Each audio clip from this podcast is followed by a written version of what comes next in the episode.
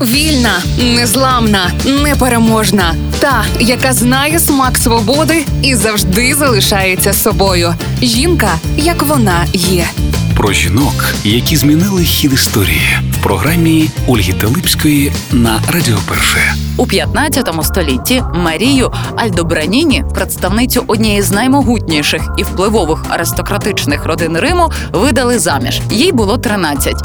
А графу Франческо Чезі, її чоловікові, щонайменше на тридцять років більше. Граф раптово помер через дев'ять років і став найбагатшим і наймогутнішим з учасників скандалу з використанням отрути Ольги Тофана. Через кілька століть італійський історик Алессандро Адемоло напише, що Марія шалено закохалась в іншого графа і забажала позбутись чоловіка. Вона звернулась до священика, який постачав жінкам миш'як. Святий отець подарував їй Ольгу Тофану, а через кілька днів граф Чезі вже лежав у труні. Ольга Тофана була легендарною отрутою, ідеальною для здійснення досконалих злочинів. Без смаку, запаху і прозора, тому залишалася непоміченою.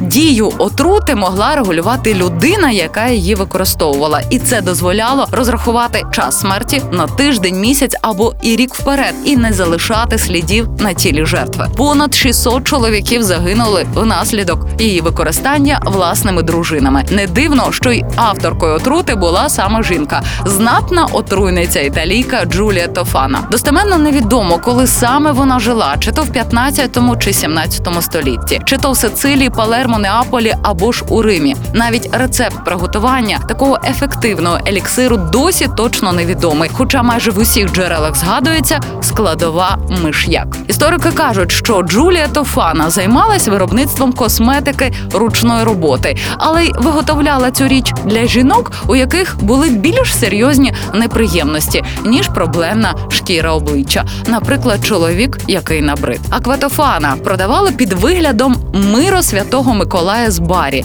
цілющої ароматичної олії, яка нібито дивовижним чином капала з кісток святого і яку нерідко можна було знайти в будинках того часу. Кількох крапель Ольги Тофани вистачало, аби покласти край життю найсильніших чоловіків. Підлита улесливою зрадницею у вино, чай або іншу рідину, Ольга Тофана ледве мала помітний ефект. Чоловік ставав трохи дратівливим, відчував себе слабким і млявим, трохи нездоровим, але він навряд чи викликав би лікаря. Після другої дози отрути ця слабкість і млявість посилювалась. Прекрасна Медея, яка так непокоїлась через нездужання свого чоловіка, навряд чи могла стати об'єктом підозр. І, можливо, вона своїми прекрасними руками готувала їжу своєму чоловікові, як порадив лікар. І таким чином третя крапля потрапляла до нього, і вона врешті-решт звалювала з ніг найсильнішу людину. Лікар лишався абсолютно збитим з пантелику, побачивши, що на перший погляд проста хвороба